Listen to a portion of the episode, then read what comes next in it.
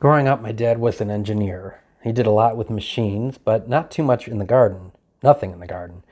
My mother, too, had six kids to raise, and she was pretty much cooking and cleaning all day, and so anything that she touched, she had a brown thumb. It would simply die. So when I became a priest, it just never occurred to me to garden. And these last couple years, I have done it a little bit, but I'll never forget the first time I planted sunflower seeds. For me, there was something so mysterious about it because I too have a brown thumb. And the seed is probably not going to grow, I thought. But I planted all these sunflower seeds in the ground and went to sleep and woke up the next morning and nothing happened. And I went to sleep again and woke up the next morning and nothing happened. And I don't know, it took about a week or two, or maybe a few weeks, and all of a sudden there was a sprout. And I was so proud of myself that I was so mystified by this when I first saw the huge sunflower plant coming up. You know, the mammoth ones that come up? I could not believe how one of these little seeds could produce something so big. And if you've not done any gardening yet, I'm sure a lot of you already have planted everything, but if you have not, buy a packet of sunflower seeds and just notice over the next couple of weeks the wonder of how a plant grows. The wonderful thing in the gospel is Jesus goes to sleep again and he says, The seed grows, he knows not how. And a lot of these parables, Jesus is laying. He's talking about going to sleep. He's giving parable after parable, and they're all about the kingdom of God. He says, I'm trying to explain to you the kingdom of God, and I'm going to use this image of the seed growing. He knows not how. The kingdom of God has been growing for the last 2,000 years. I was in a book club once at my first assignment, and the people in the book club were asking, Do you think that we're better off now than we were 2,000 years ago? And it's like we have to be, right? If the kingdom of God is growing, we have to be better off now than we were 2,000 years ago, even though some thought that it does, we weren't. There are three ways that I'm going to connect with. And I'm going to talk about how the kingdom of God is growing. The first is the church fathers talk about the seed being Jesus, that Jesus was the seed. We're going to talk about that first the kingdom of God with Jesus being the seed. The second thing that I want to talk about is the kingdom of God within each one of you, that we're all given this gift in baptism, that we receive it in the Eucharist. That is the second thing I will focus on the kingdom of God within us, the seed planted with us. The third is the kingdom of God, that seed that needs to be spread.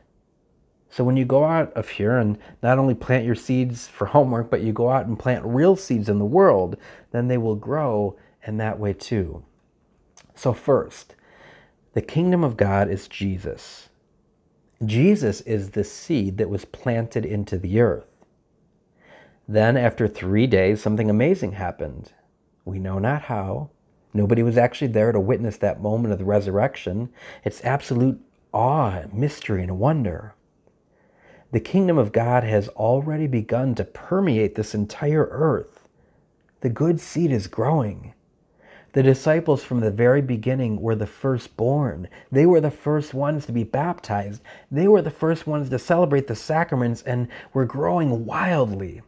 Thousands of people were catching the Spirit and entering into the faith. And over the years, as you look at the church, it's on every single continent, every single country, there is the Catholic Church. So Jesus is this seed that has already been planted 2,000 years ago when he was buried and now he's risen and that fruit that's that sprout is already beginning to come to fruition. Second the kingdom of god is within, within each one of us. That seed is planted within each one of you. You have it. And the cool thing is you're the good soil. Now if you remember the first one you remember was the sower who cast the seed, and some fell on rocky ground, and some fell on thorny ground, and some fell on hard ground. But now we're talking about the good ground and the good seed that was planted in that ground. So that means that the kingdom of God is growing in you.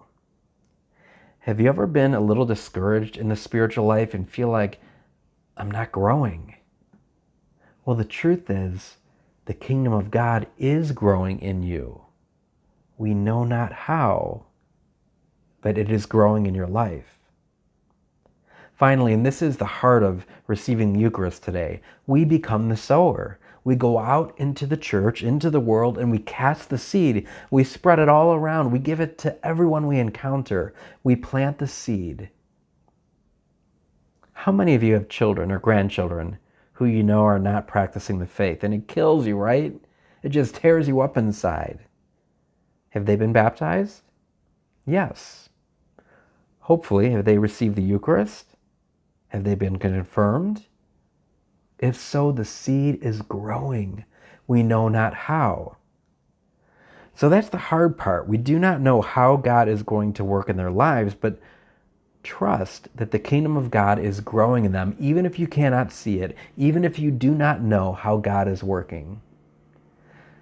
Today, we come together as the body of Christ, and we realize that ultimately the kingdom of God is flourishing in each and every one of us and we receive the good seed, and then we go forth and cast and scatter that throughout the earth.